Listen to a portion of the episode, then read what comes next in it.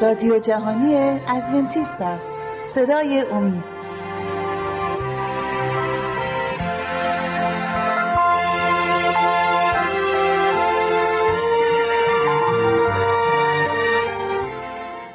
سلام گرم مرا بپذیرید بینندگان عزیز من رافی هستم و خوشحالم که بار دیگه در حضور شما مهمان شما هستم و با کمک خدا می‌خواهیم از کلامش درباره یک موضوع جدیدی دوباره با هم بررسی نماییم. موضوعی که در این رابطه ما می‌خوایم با هم صحبت کنیم این است که چرا صلیب برای انسان گناهکار مهم است؟ برای هر انسانی. صلیب چرا مهمه؟ حالا ممکنه این شخص کاملا بیدین باشه اون شخص خدا پرست نباشه یا به ادیان دیگه ای مرتبط باشه ولی هر شخصی از اگه از او بپرسن که میخوایی برای همیشه زنده بمانی البته که می‌گوید بله می‌خوام سالم باشم و برای همیشه زندگی کنم. و این شخصی که می‌خواد برای همیشه زنده بمونه باید که واقعیت صلیب رو بفهمه که چرا صلیب برای زندگی ابدی اون شخص در این دنیا نیازه. من باید چندین آیه در این رابطه بخونم که مفهوم اون بازتر بشه برای ما. اولین آیه که می‌خونم از کتاب اول قرنتیان باب 15 و آیات 3 و 4 پس اول قرنتیان باب 15 آیات 3 و 4 می‌خونم. زیرا که اول به شما سپردم آنچه نیز یافتم که مسیح بر حسب کتب در راه گناهان ما مرد و اینکه مدفون شد و در روز سوم بر حسب کتب برخواست در این آیات پولس رسول به ما میگه که هر چیزی که در اناجیل نوشته شده و من از دیگر برادران رسولان دریافت کردم. من به شما میگم که مسیح مرد برای ما فدا شد بر روی صلیب و بعد از سه روز دوباره قیام کرد. بعد از مرگ مسیح که سه روز در قبل بود دوباره روز سوم قیام کرد برای ما ایمانداران که وقتی که به مصلوب شدن مسیح و قیام مسیح ایمان میآوریم برای نجات ماست. الان من یه مقدار در این رابطه توضیح میدم. شخصی که می‌خواد در حضور مقدس خدا برای همیشه زندگی کنه باید خودش هم مقدس باشه. فرزن اگه من یه مثالی بزنم. اگه یه شخصی می‌خواد لباس پاکیزه ای بپوشه خودش هم نباید با گل و مالیده شده با چیزای مختلف بدنش باشه. بعد که خودش هم پاکیزه باشه تا لباس پاکیزه هم که میپوشه هم به همین صورت بمونه. یا مثال های دیگه هم شما می‌تونید در ذهن داشته باشید که در حضور خدای مقدس انسان هم مقدس همونطور که فرشته هم مقدس هستند. پس برای اینکه ما مقدس باشیم و در دروس قبلی هم دیدیم که انسان به خودی خود نمی‌تونه خودش رو مقدس کنه چون ذاتش گناهکاره. برای همینم باید از خدا کمک بگیره برای تقدیس. و این به این صورت شد. نقشه و برنامه خدا برای تقدیس انسان به این صورت بود که خودش باید جسم انسانی بپوشه بیاد بر روی این زمین یک زندگی مقدسی برای ما الگو گذاره کنه نمونه باشه که ما از زندگی, مس... از زندگی مسیح یاد بگیریم و به کمک رول قدسی که در قلب ما ساکن میشه ما همچنین همچون مسیح زندگی کنیم. و به اون صورت است که می‌تونیم شریعت خدا را نگه داریم. ولی عدالت خدا حاصل نمیشه مگر اینکه ما که گناهکار هستیم باید جزای گناهانمون رو بدیم. به همین صورت خدا نمی‌تونه بگه که من چون خدای محبت هستم و خدای عادلی هستم من دلم می‌خواد که تو که گناهکاری به همین صورت تو رو از گناهت بگذرم و تو زندگی ابدی داشته باشی. نه به اون صورت پس شیطان هم به راحتی میاد میگه که من که محکوم به فنا و نابودی شدم شیطان و فرشته های گناهکار دیگه همشون مدعی میشن. میگن که ما هم پس به همین صورت خدا به ما بگه که من اون شخص رو بخشیدم من این شیطان و فرشته های پلید رو هم میبخشم. به این صورت نمیشه. چون که فرشته های پلید یا شیطان میگه که مگه قوانین تو هیچ امری نداره که باید تا به آخر اطاعت بشه. برای اطاعت اوامر خودت باید عادل باشی. و این عدالت خداست که اون شخصی که گناهکار شده باید به عدالتش برسه. و این خداست که گفت که من به جای این شخص گناهکار به جای اون شخص گناهکار موقعی که به من ایمان بیارن من به جای اونها فدا میشم. من زندگی رو برای اون, اون اشخاص برای این دنیا می‌تونم بذارم. که اون به جای من من فدای اون بشم که اون به جای من زندگی کنه. حالا یه شخصی میگه که پس چجوری می‌تونه که عیسی مسیح برای تمام جهان فادی یا فدا شونده بشه؟ به این صورته که یه شخصی نمی‌تونه جای یه شخص دیگر رو بگیره. فرزن من اگه در ماشین یه خطایی در راهنمایی رانندگی کردم. از چرا قرمز عبور کردم و پلیس منو دستگیر می‌کنه میگه که چون این قانون رو شکستی مجازاتت هم جریمه است که باید این جریمه, رو پرداخت کنی. الان برادر من نمی‌تونه بیاد به پلیس بگه که خب این شخص خطا رو کرد. قانون رو شکست ولی چون پولی نداره و انسان خوبی هم هست احتیاج به پرداخت نداره من پول دارم. من به جای این برادرم این پول رو پرداخت می‌کنم یا اگه به زندان رفتن من به جاش زندان میرم اون بتونه آزاد برای خودش بره. نه قانون میگه که نه اون شخصی که خودش خطا کرده خودش مجبوره که مجازات بشه. پس از اینجا می‌فهمیم که یه شخص جای شخص دیگری رو نمی‌تونه بگیره. فرشته هم نمی‌تونه این کاری که عیسی مسیح کرد فرشته انجام بده. چون که فرشته هم خودش موجوده. خودش خدا او رو آفریده. و این شخصی که از خدا از دست خدا آفریده شده مثل ما انسان ها دوباره نمی‌تونه جای ما رو بگیره. چون که کلام خدا در جایی میگه که ما انسان ها کمی پایین تر از فرشته ها آفریده شدیم. یعنی فقط یک طبقه یا یک پله فرشته ها از ما بالاتر هستند و بدون گناه ماندن. ولی این هم هنوز باعث این نمیشه که فرشته بتونه جای ما رو بگیره. فقط و نه انبیا فقط عیسی مسیح می‌تونه این کار انجام بده چون که عیسی مسیح خداست.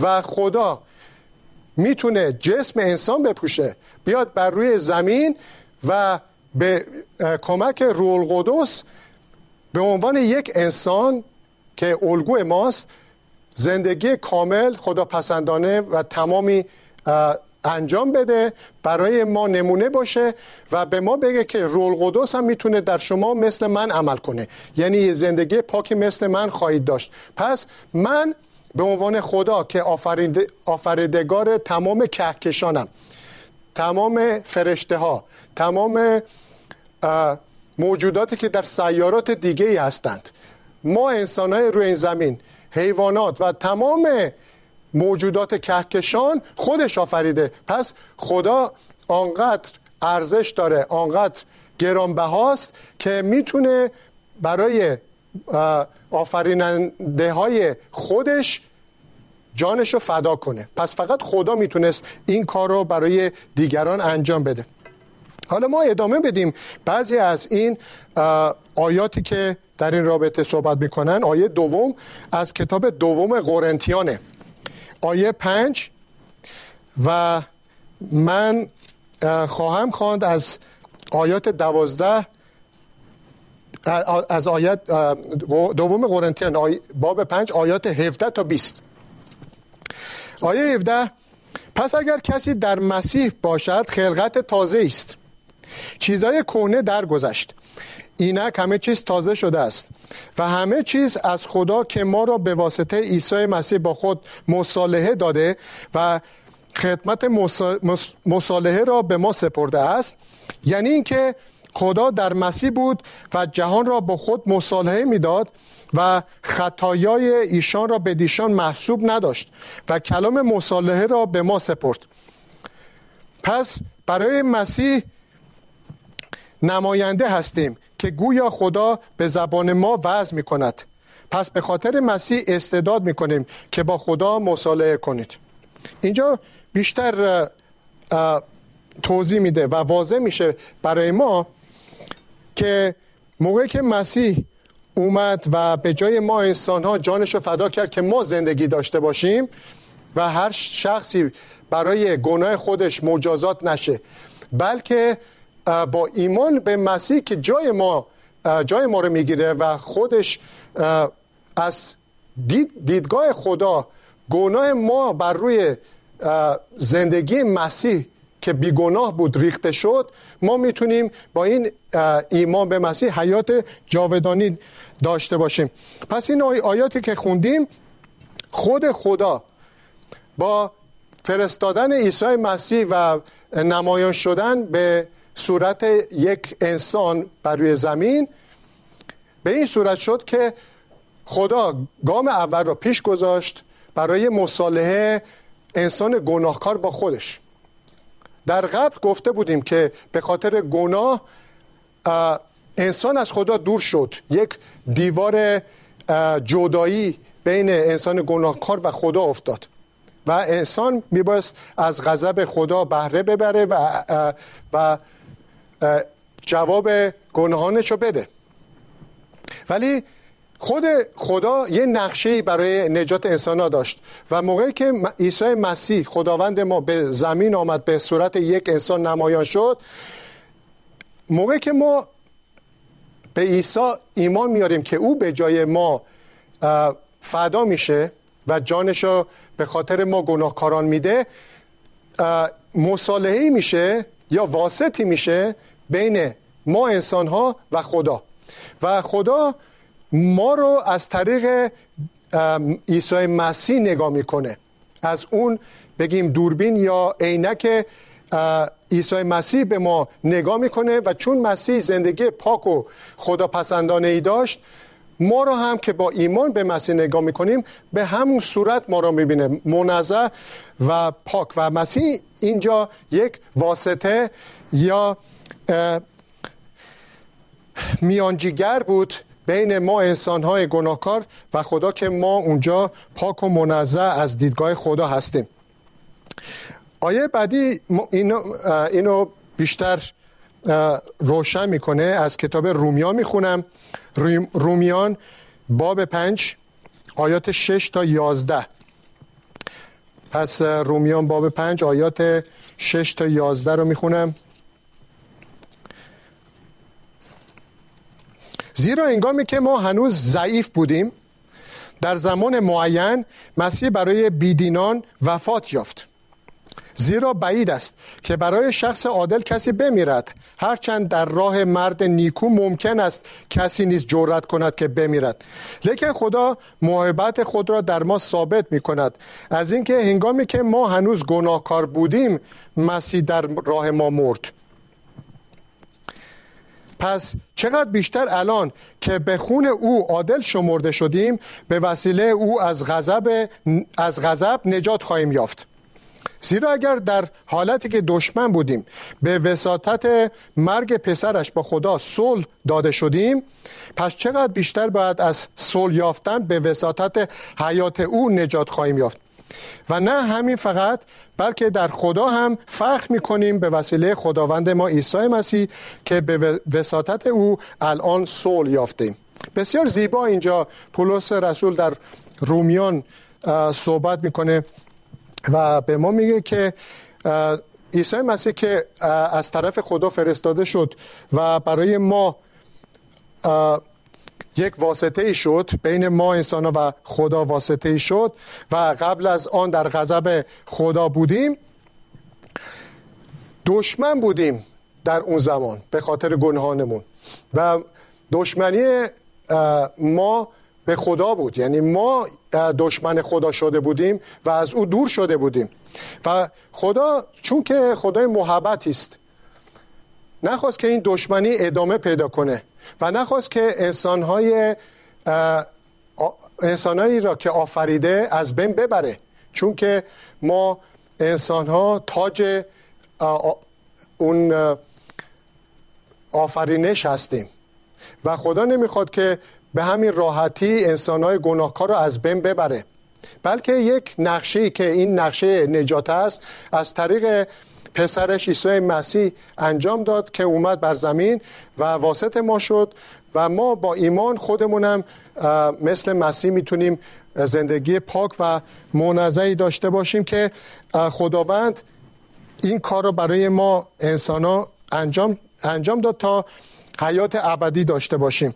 و این باعث شد که نه فقط ما فخر کنیم و حیات ابدی داشته باشیم بلکه با خدا صلح کنیم. از کاری که مسیح برای ما کرد از دشمنی به صلح تبدیلمون کرد.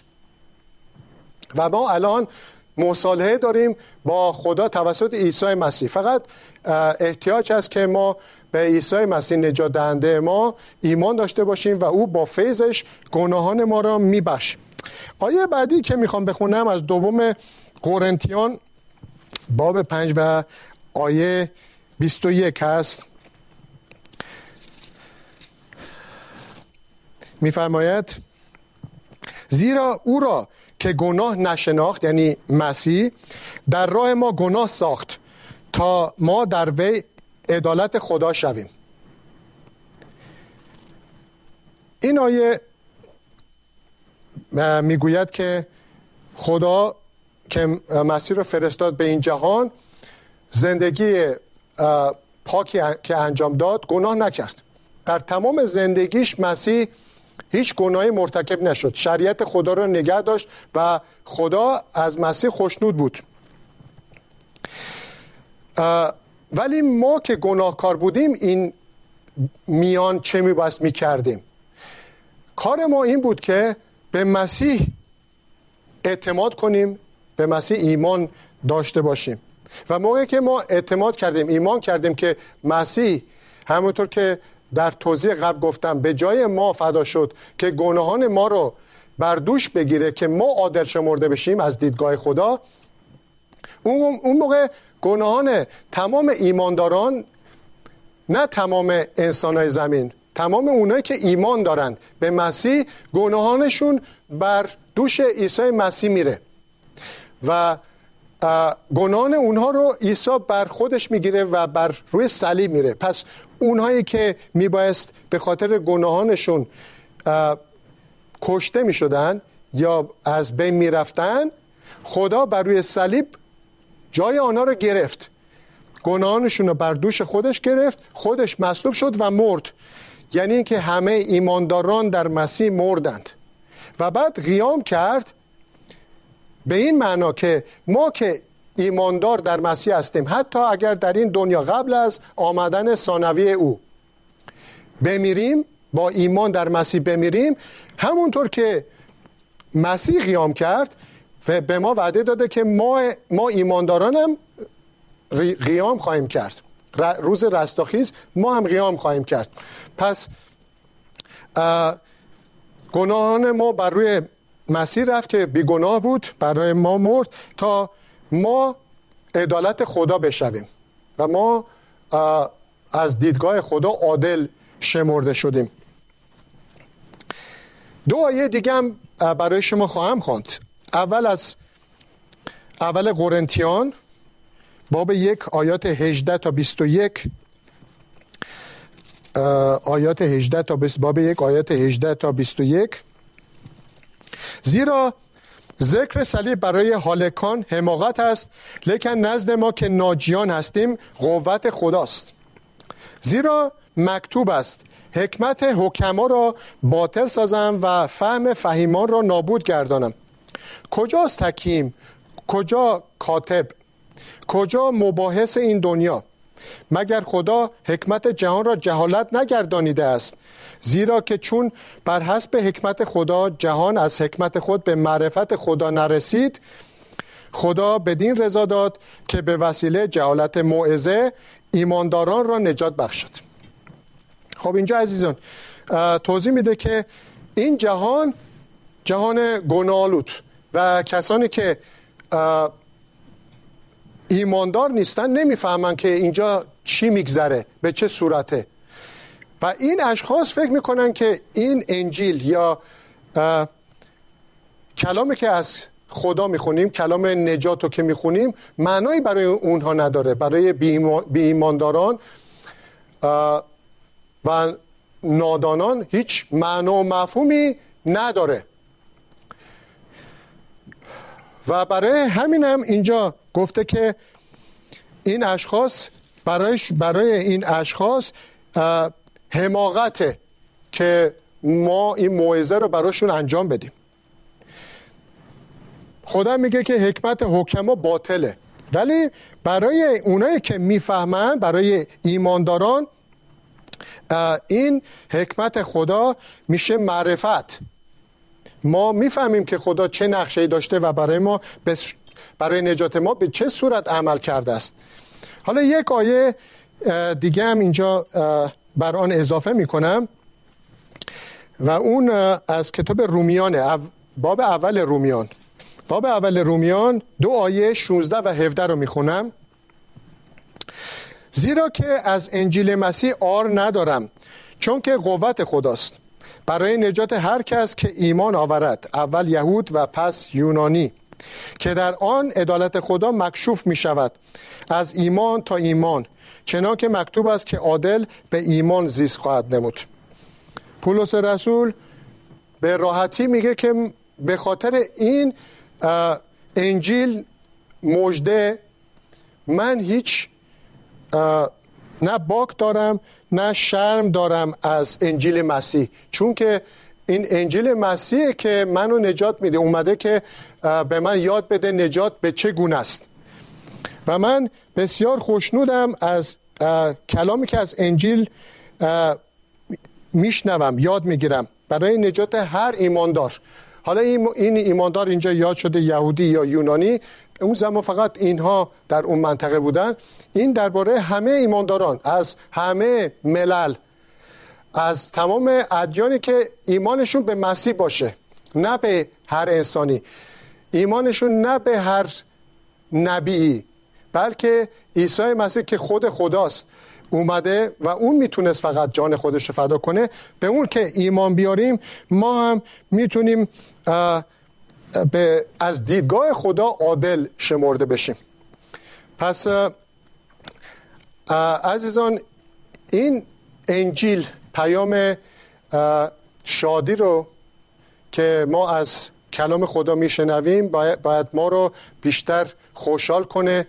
قوت دل بده که چه خدای بزرگی داریم که ما انسان ها رو که در گناه غرق شده بودیم و هنوز هم در گناه هستیم راه نجات نقشه نجاتی برای, برای ما فراهم کرده. خدایی نیست که بلا فاصله غضب کنه و بگه که من انسان رو آفریدم اونها بر علیه من شوراندند بر علیه شریعت من عمل می‌کنند. پس من حق دارم بلا فاصله اونها رو از بین ببرم. بله. خدا خدای قادر و مطلق و حق داره انسان گناهکار رو از بین ببره. ولی این کار انجام نمیده چون خدای محبت هم هست و می‌خواد که این محبت رو از طریق نقشه نجات به انجام برسونه. و همون بود که شنیدیم مسیح اومد و تنها طریقی که ما انسان ها می‌تونیم به پیش خدا بریم از طریق مسیح. در مسیح گفت که راه و راستی حیات هستم و منم تنها دری که از طریق من می‌تونید به خدا برسید. شما نیکو شمرده می‌شوید نیک شمرده می‌شوید و می‌تونید که به درگاه خداوند برید. عزیزان متشکرم از این زمانی که به من دادید و از کلام خدا شما شنیدید. امیدوارم که برای برکت شما باعث برکت شما شده باشه کلام خدا و یک امیدی به ما گناهکاران میده که ما بتونیم به کمک روح القدس یک زندگی منظم و پاکی داشته باشیم مثل مسیح که آماده کرده برای ما که تا روزی که برمیگرده اون وعده نجات خودش رو به عمل برسونه. تمامی ما ایمانداران هم با عیسی مسیح در حضور خداوند بریم و در ابد باهاش با صلح و صفا زندگی کنیم. خدا همراه شما باشه.